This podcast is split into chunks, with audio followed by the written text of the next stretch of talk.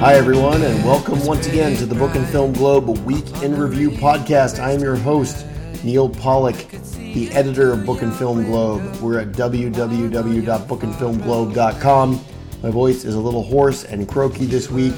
I've been shouting a lot. It's baseball playoffs time, and I'm very busy dealing with all of that. But in the meantime, we're running a website and we cover the worlds of books and film and streaming TV and rarely baseball. We have a great show for you this week. We're going to talk to film critic Stephen Garrett about the new James Bond movie, No Time to Die. We're going to talk about the new Sopranos movie, The Many Saints of Newark, and we're going to talk about the hit Netflix show Squid Game, which has taken the world by storm.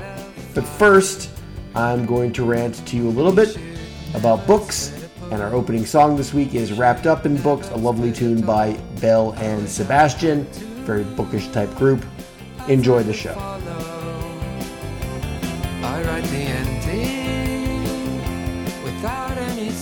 So let's lead off this week by talking about the Booker Prize. Every year I undergo an experiment in terror for this site where I read as many of the Booker long list novels as I can. I believe last year I got through seven or eight. Some of them just weren't at the library. I didn't feel like paying for them. This year, so far, there, there are 12 long list books.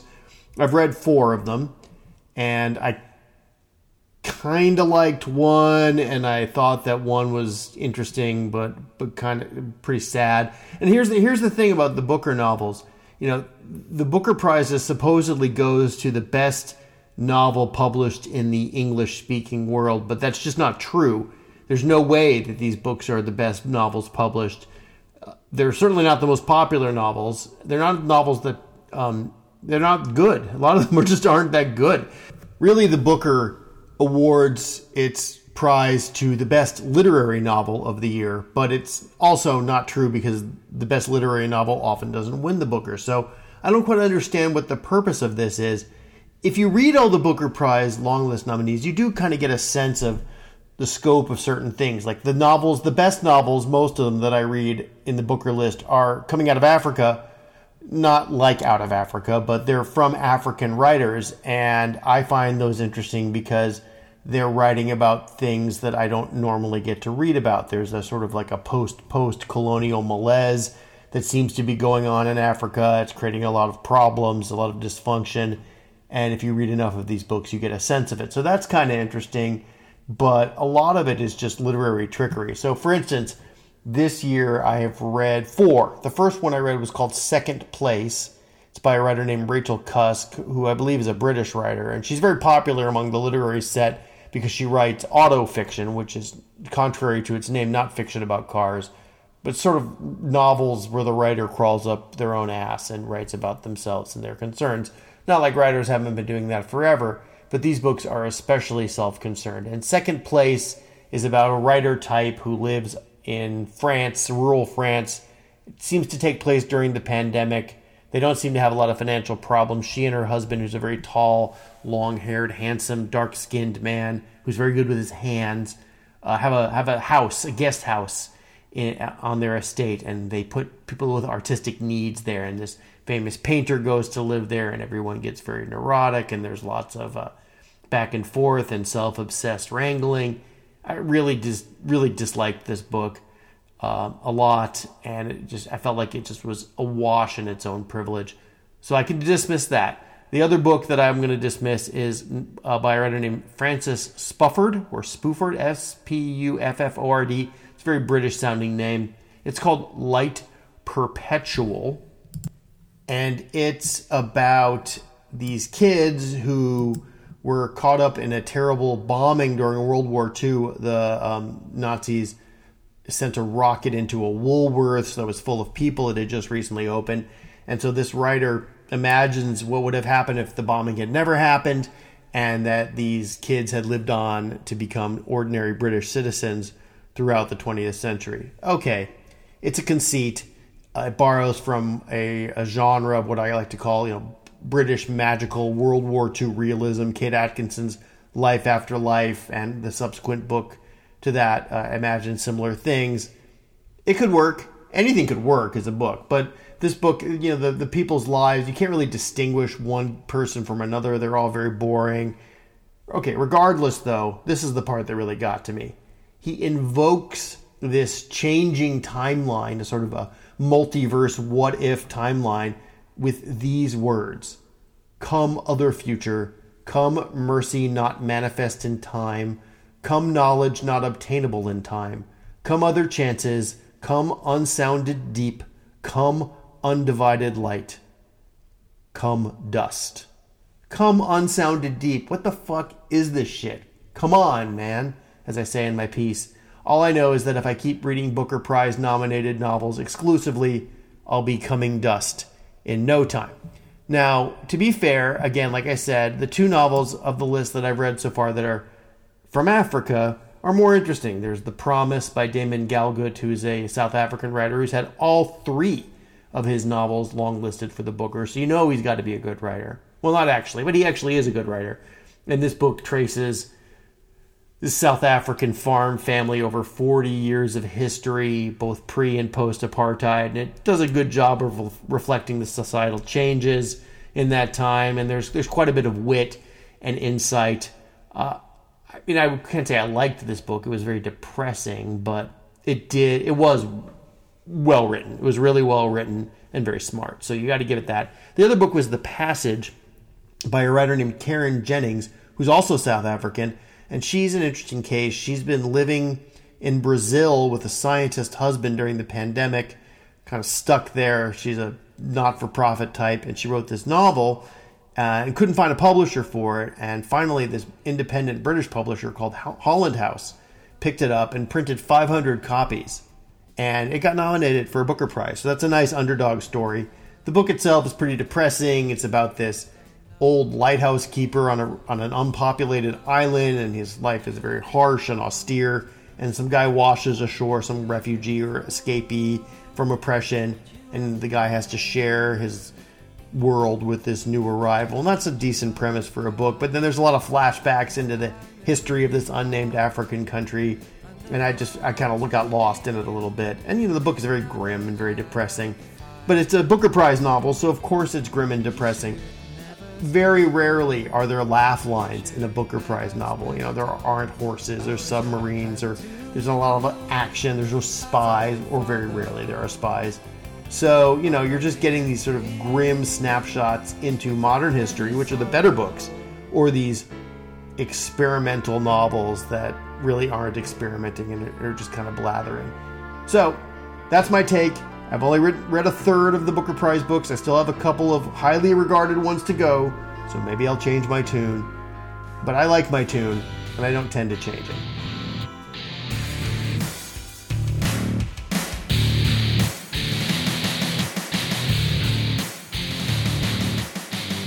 Stephen Garrett is back yet again, our chief film critic, for another installment of I don't know what we're gonna call this segment. Let's talk about movies with Steven. I, I gotta, do better, gotta do better than that.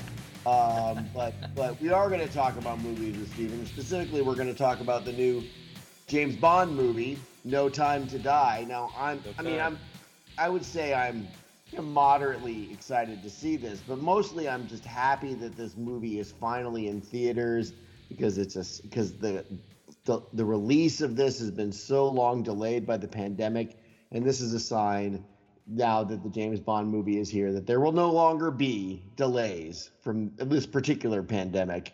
Uh, that that period of our culture is over. James Bond is back, and Stephen, you seem to um, you have a, a taste for No Time to Die. You give it four out of five stars. I did. I don't think it's amazing, but I think it's um, it's quality Bond. I was about to say quality filmmaking. There, there's an expertise, as I as I say. I think I say it's mechanically effective and impeccably crafted. Um, you know, this is studio filmmaking. You know, very expensive studio filmmaking at a high level. Um, is it great? Uh, it is. It is exactly what you think it's going to be. If you go out uh, to see this movie, you're going to get uh, some high quality Bond action, but you probably won't remember much from it a week or so later car chases, helicopters, skiing, maybe some skiing. Actually, no. There's no like, skiing, but there like, there's oh. there's some skills. He he uh, he sails his own boat to uh, Cuba, which I thought was kind of cool, from Jamaica to Cuba. Um, but there are helicopters. There's some great stunts. Great stunts.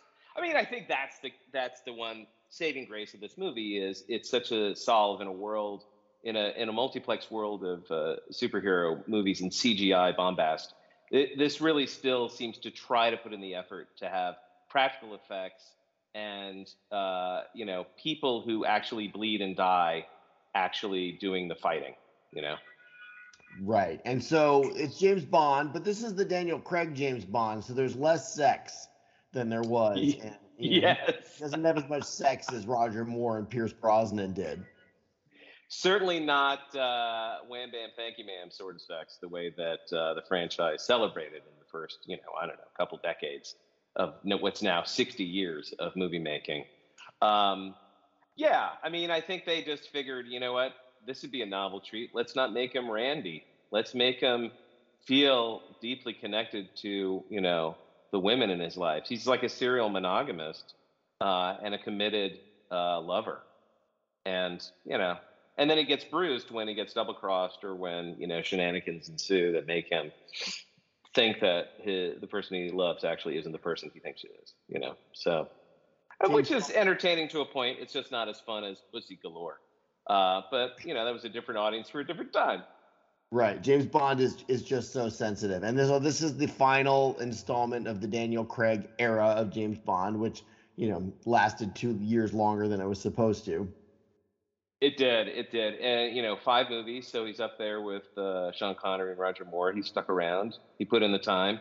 Um, you know, it's like the five, the five film club or whatever. They have a smoking jacket, I'm sure, like Saturday Night Live. So, you know, he's a five timer club. Uh, these movies, I think what annoyed me about this movie was that I had to go back and do homework and realize that this is the fifth installment of basically a five film story arc where you have repeating characters and repeating repeating plot lines and through lines and subplots and callbacks. Um, in addition to all of the regular generic standard callbacks that you always see the shaken not stirred bond james bond sometimes it's done in earnest sometimes it's tongue in cheek uh, and you still get all those regular flavors of Bond. But with this, yeah, you really do kind of have to be like, wait, what happened in Quantum of Solace? Wait, what happened in Spectre? What happened in Casino Royale?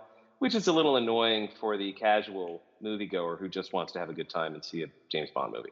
Right. The James Bond extended universe is supposed to mean, like, oh, that's Moneypenny, right? that, that, that, Let me, yeah. Oh, wait, yeah. here's the bad guy, and there, there's his cat and there's the there's the airplane. Let me tell you though, Ana de Armas, eh, you know, I would not mind an extended universe where Ana de Armas gets a spin-off movie because she is hilarious. Um, her character is just sexy and spunky and fun, and you almost see her laughing along with with all of the the antics, and that actually feels like a throwback to what the Bond movies used to be, where they did have a sense of humor about themselves and uh, just enjoyed the the absurd luxury and the spectacle of death around them. You know, um, almost you almost want to believe that Daniel Craig is cracking a smile when he's doing scenes with her. Um, she's great, and apparently she's a, her character is a spy that has only had three weeks of training and has just been thrown into her first assignment. So I think that bodes well for the future. It'd be good to see her back. Yeah, because that's what I always liked about the James Bond movies was the wink. You know, the the yeah. I there was a there was a lot of irony, uh, especially you know, during the Pierce Brosnan era. Uh, era I mean, the, the, no one no one took this seriously. I mean, those movies aren't good, but that's not the point. The point is that you know this this is an absurd world, and James Bond is not a character who has any larger meaning. But you know the the um the Daniel Craig movies have a sort of a dark and self-serious tone to them that I just I, I, while I understand that they're they are probably of a higher quality than say your average Timothy Dalton outing, I just didn't really I didn't enjoy them as much. Yeah, yeah, no, I couldn't agree more. And what's weird here is that there is this almost an effort to try to make things a little lighter, which of course always backfires. You can't make something lighter with a lot of effort.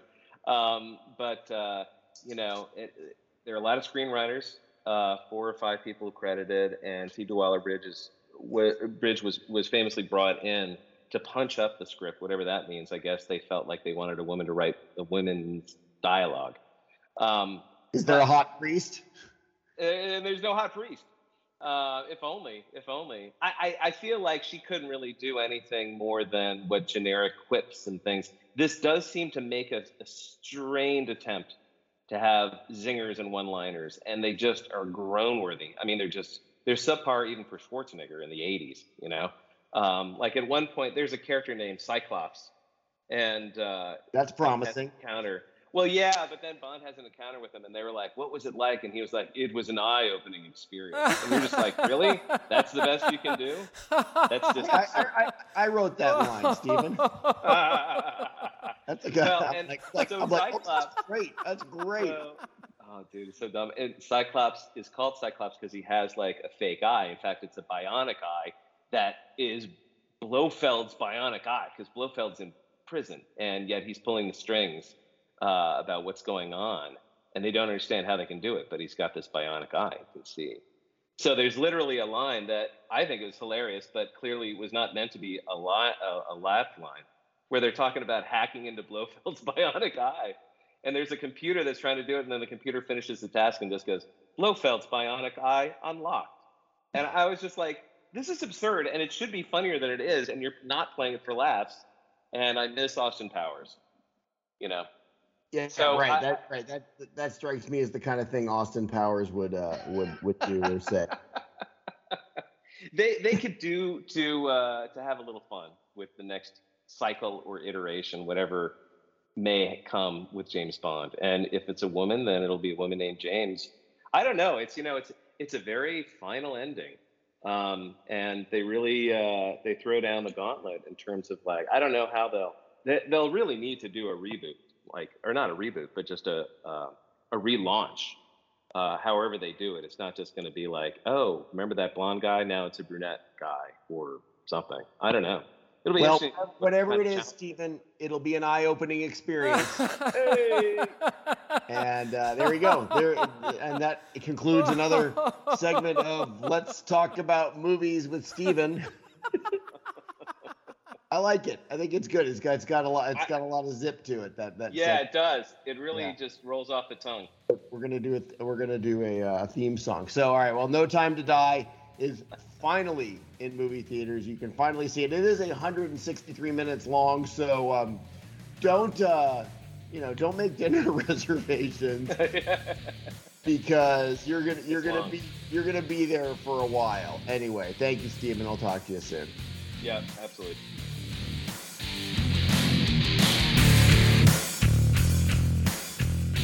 Film Globe contributor Matt Hanson joins me now on the show. Hello, Matt.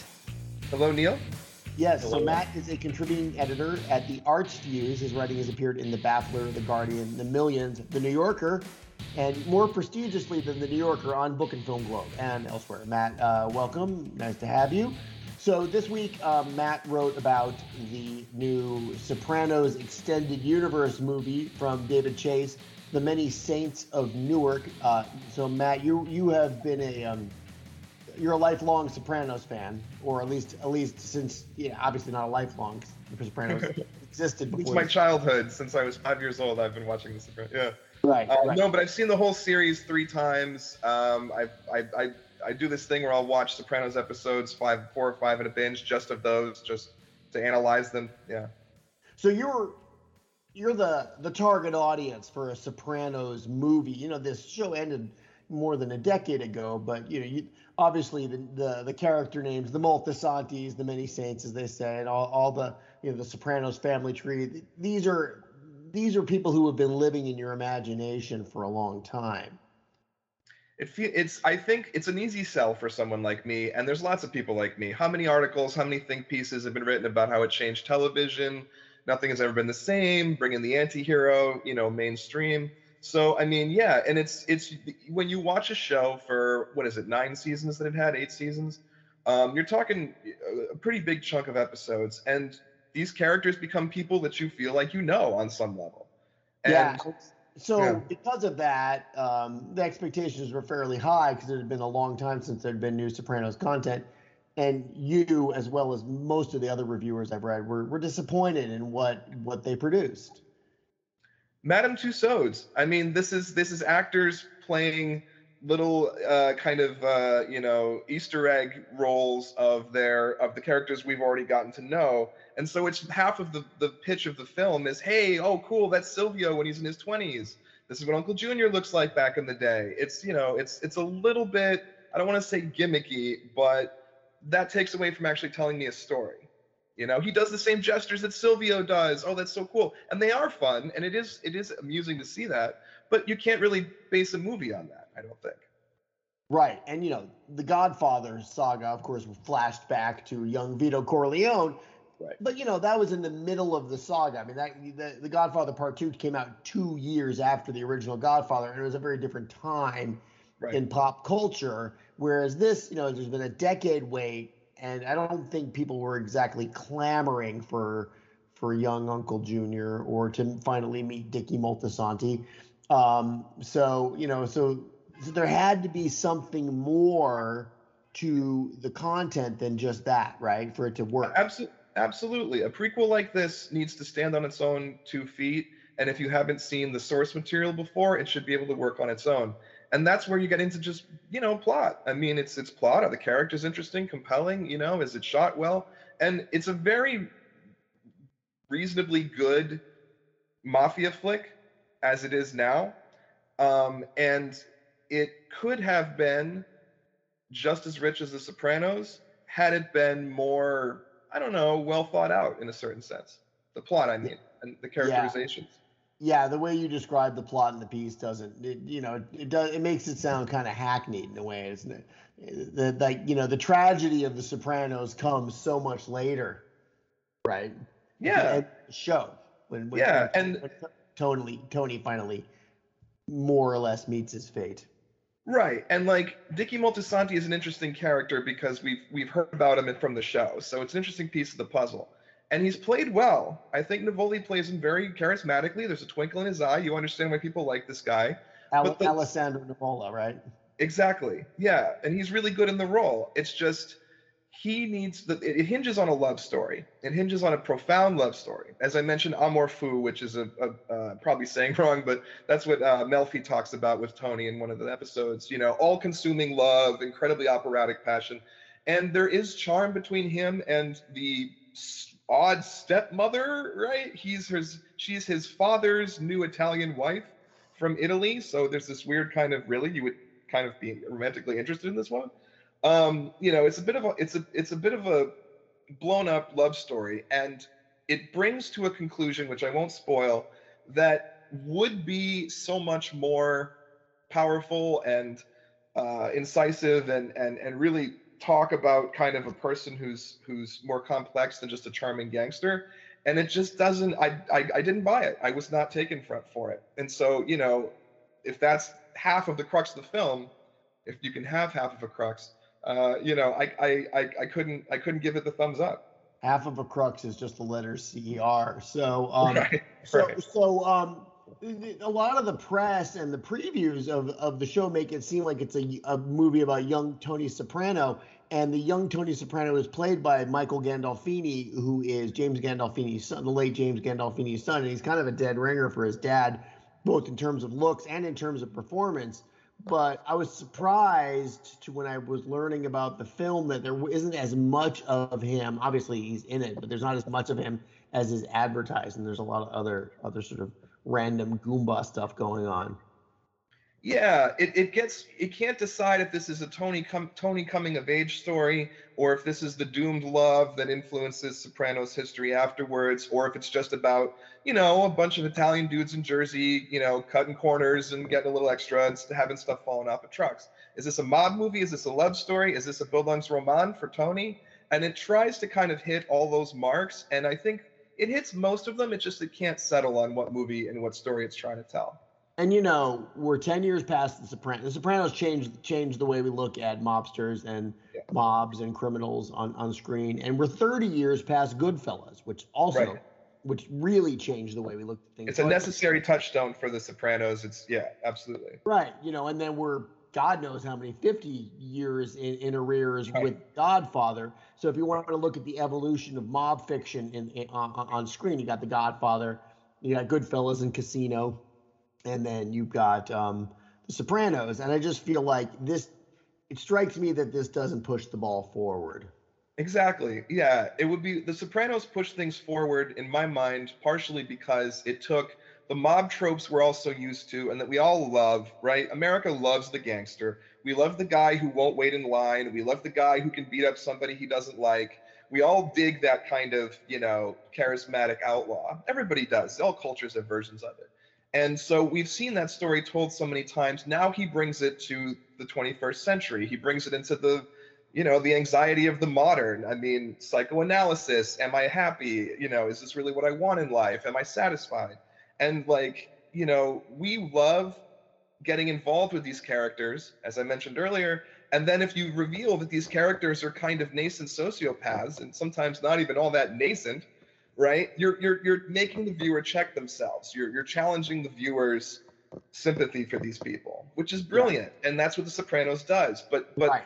many saints wants you to believe that dicky moltisanti has this like deep you know love for this woman. And it goes so horribly wrong, and it really ends up seeming kind of like a cliche.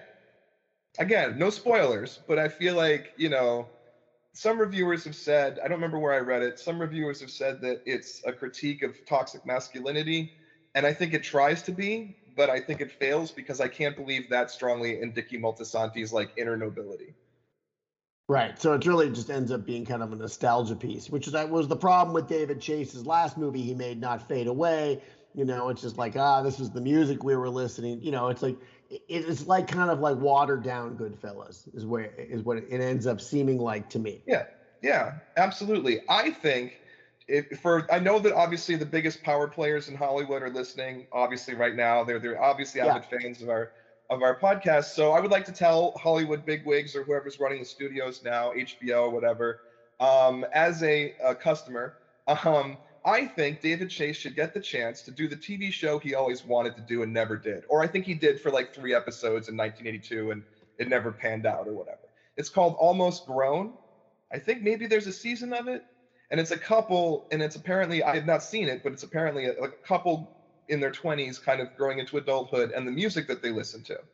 And he has this wonderful way with music.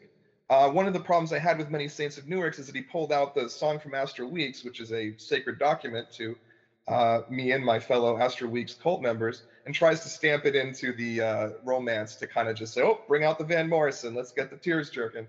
Um, but uh, anyway, I think he would be an. I think he should get away from the Sopranos world. I think he needs to leave all this alone and do a, a show about two people coming into adulthood together. I think it's a married couple in the city, and it's a, told through the music that they listen to.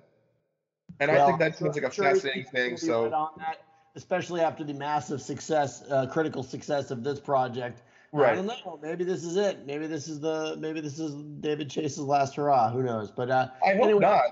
Yeah, I know, but it's it, it's a kind of a strange turn because you know this is another one of those movies that was long. The premiere was long delayed because of COVID, and then it got right. pushed on HBO more than in theaters, and so it's just kind of gonna kind of drift off into the nether sphere. But uh, you know, so I'm I don't care particularly much that much, but I feel bad for Sopranos fans like you and your you and your fellow Sopranos heads.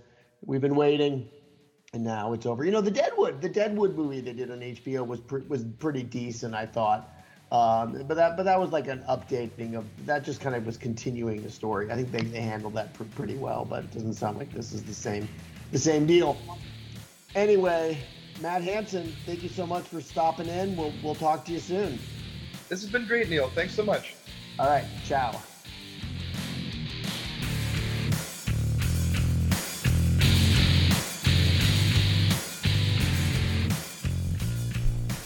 So I've had about 16 people pitch me articles on Squid Game, which is the hottest show on Netflix in the United States and around the world. Literally every day I get a Squid Game pitch. Have you written about Squid Game yet? Here's what I think about Squid Game you know, all they had to do was read the site and see that we already have put up an article about Squid Game. And our Squid Game correspondent was Elijah Pollock, who does have my last name and does happen to be my son, But I didn't choose him for reasons of nepotism, or maybe I did. It doesn't matter. Elijah wrote a great piece about Squid Game this week. He's here. He's sitting right next to me. He's home from college for the weekend. Hello, Elijah. Welcome to the Book and Film Globe Week in Review podcast. Hi, I'm happy to be here. Yeah, so you and I had our own podcast called Extra Credit for a few years. It used to run on Audible. It's no more, but this is so this is the grand return that our many fans have been waiting for. I know. I'm sure everyone's just thrilled to have the dynamic duo back together. Yeah, for sure. So uh, you you reviewed Squid Game this week. You hadn't written for us in a while. So tell us a little bit about Squid Game. What what is this show and why has it captured the world's imagination so thoroughly? So when I started Squid Game and when I first heard about it, I uh, saw a lot of similarities to the Hunger Games in the in the fact that it's about rich people um, making less fortunate people than them play games to the death for money and fame. Right, and this is a but this isn't the Hunger Games. This is a South Korean show, right? So so what are the differences and similarities? Well, there's obviously the impact of South Korean culture on the show, and you get to see a lot of that, especially at the start of the show when they're introducing the, the characters and the plot.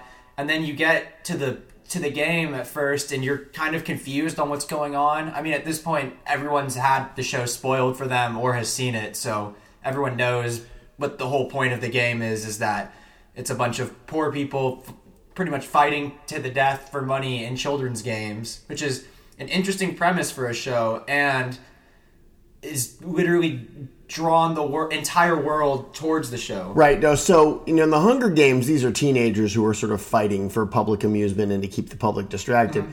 The Squid Game, these are adults, most of whom have severe credit card debt. And mm-hmm. so it's not really a show about it's not a it's not a young adult show. It's a show for adults. So I'm interested. And obviously, you were drawn to it because of the um, intensity of the plot and the emotions, and uh, you know, and the also the um, suspense about who's going to win, who's going to live, who's going to die. But I'm curious, you know, as a teenager who hasn't had to deal yet entirely with life's uh, financial shocks, how you responded to that. Do you think this is a critique of capitalism? Do you think uh, do, you, do, you, think it's a critique of the rat race? How, how do you uh, how do you read it? It definitely is a critique of capitalism in some ways because you see these people doing literally being willing to do anything they possibly can to get the money, which includes taking another person's life. So it's pretty much showing. I think it's more of a. It talks more on human nature and how it money can like really change people, and that's what the show is trying to say. Is that when there is this certain amount of because at the start of the show, all of the characters are like oh no we can't we can't be in this game. This is cruel and wrong. And then when they really start to see how much money that they can be making and how it can actually change their life it makes them throw all their morals aside and essentially become these become like animalistic. Right. So i don't know maybe you could relate to that in some ways. I mean does it you know does this reflect how people your age think about money? That it is this sort of brutal, you know, zero sum game that not everyone can win? I think the characters in the show are a good representation of a lot of people in today's society because a lot of people just go out and spend all their money without really thinking about it. And the people in this show did the same, and that's why they're all in debt. So, in some ways, I think the average person is able to relate to the characters in the show because they see like they see themselves. They in see themselves in yeah. in some parts of the characters, which I mean is slightly terrifying and at the same time very interesting. Now the games are super cool in the show, right? They're like representations of children's games. The most famous one we've seen is Red Light, Green Light, mm-hmm. but there's other sort of classic children's games represented as well. Yeah, like Tug of War and some Korean games that you ha- you wouldn't have heard of if you'd never seen the show before. Right, but they they make it pretty clear what the rules. Oh yeah, the they game. explain it all very well. Yeah, so it kind of gives these like innocent like summer camp games this really super creepy overtone. I think the game Red Light Green Light is going to be um, talked about for a, it, it has been talked about on social media more than I've ever seen a children's game talked about before. Everywhere I look, whether it be Instagram, TikTok, Twitter, it doesn't matter what the platform is. All I see is Squid Game. That's all anyone talks about. And I mean, I think it's a cool show with a cool premise, but I think people are getting a little too um, getting a little too into it for just a nine episode TV show. Yeah, it is, but it's sometimes these pop cultural phenomenons happen and you can't really control. Obviously, it tapped into a nerve because, like, maybe there are limited global resources and maybe we are killing one another over them. I don't know. Maybe we, maybe we're not. I, I but obviously, it tapped into something. I mean, I've been seeing people online now, and they're saying that it's Squid Game is actually real in real life, and that the show was created by some uh, was created to warn the people of the elites. Um, want to have them all fight to the death, which I think is absurd. But As your father, I can tell you, I think you're spending too much time on the internet. But uh, my, my real question to you here, Elijah, is would you win the Squid Game? no, You wouldn't. You would lose. I mean, I'm gonna be honest. I would lose. I'm Why is that? Because you're not ruthless enough, or because you're clumsy? it's because I'm clumsy. right. Not. be- I, not I'm like I'm not very well coordinated. I'm not very good with like my hands and putting putting things together. There's at one point they have to do like a kind of like puzzle like game without giving away exactly what they have to do. right. So it's not for moral reasons that you wouldn't win. No, it's not for moral. I mean, if I was in there and I had to be there, I mean, I I do what I had to do. I wouldn't be ruthless. I wouldn't go out and be slitting people's throats in their sleep or whatever. I wouldn't be that that ruthless. But I would definitely. I think I could win if it was all somewhat like athletic based, maybe not and like you know maybe mentally based. But when it comes to puzzles, when it comes to having to do stuff with my hands, having to be coordinated, that that might be where I um Lose the Squid Game. yes. Yes. Well, let's try not to enter you in any contest like that. And in the meantime, keep on writing for us. It's good to see you again. Stop by the studio anytime. I will make sure to do that. All right, later, Elijah. All right, thanks, Elijah. Nice to have you home. Nice to have you talking about Squid Game. Thanks also to Stephen Garrett and Matt Hansen for joining me on this week's edition of the Book and Film Globe Week in Review podcast. I am Neal Pollack, the editor in chief of Book and Film Globe. www.bookandfilmglobe.com. We cover the worlds of books and films and streaming TV and sometimes some other stuff too. We're closing this week with the Backstreet Boys. They're not playing Squid Game, but they're playing games with your heart. Or someone's playing games with their heart. I don't know. Quit playing games with my heart. It's a song with games in it. Give me a break. Have a good week. Thanks for listening. Thanks for reading the site. We'll talk to you soon.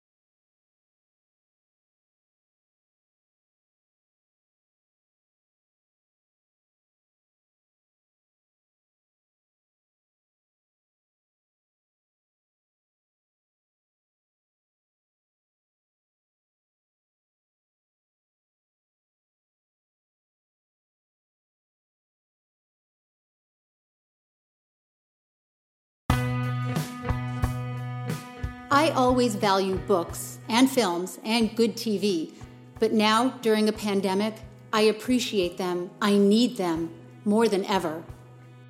That's why I read Book and Film Globe. Bookandfilmglobe.com is the smartest, sharpest commentary about what's good and what's um not good in the worlds of books, movies, and quality TV. This isn't celebrity gossip, and it's not for woke 22 year olds. It's just smart, clear writing about the best new things to watch and read. Interviews with directors, concise reviews of hot new books, actors describing classic scenes. It's all on bookandfilmglobe.com. And there are three Rotten Tomatoes certified reviewers, so you know you're getting good advice. Check out Book and Film Globe. That's bookandfilmglobe.com.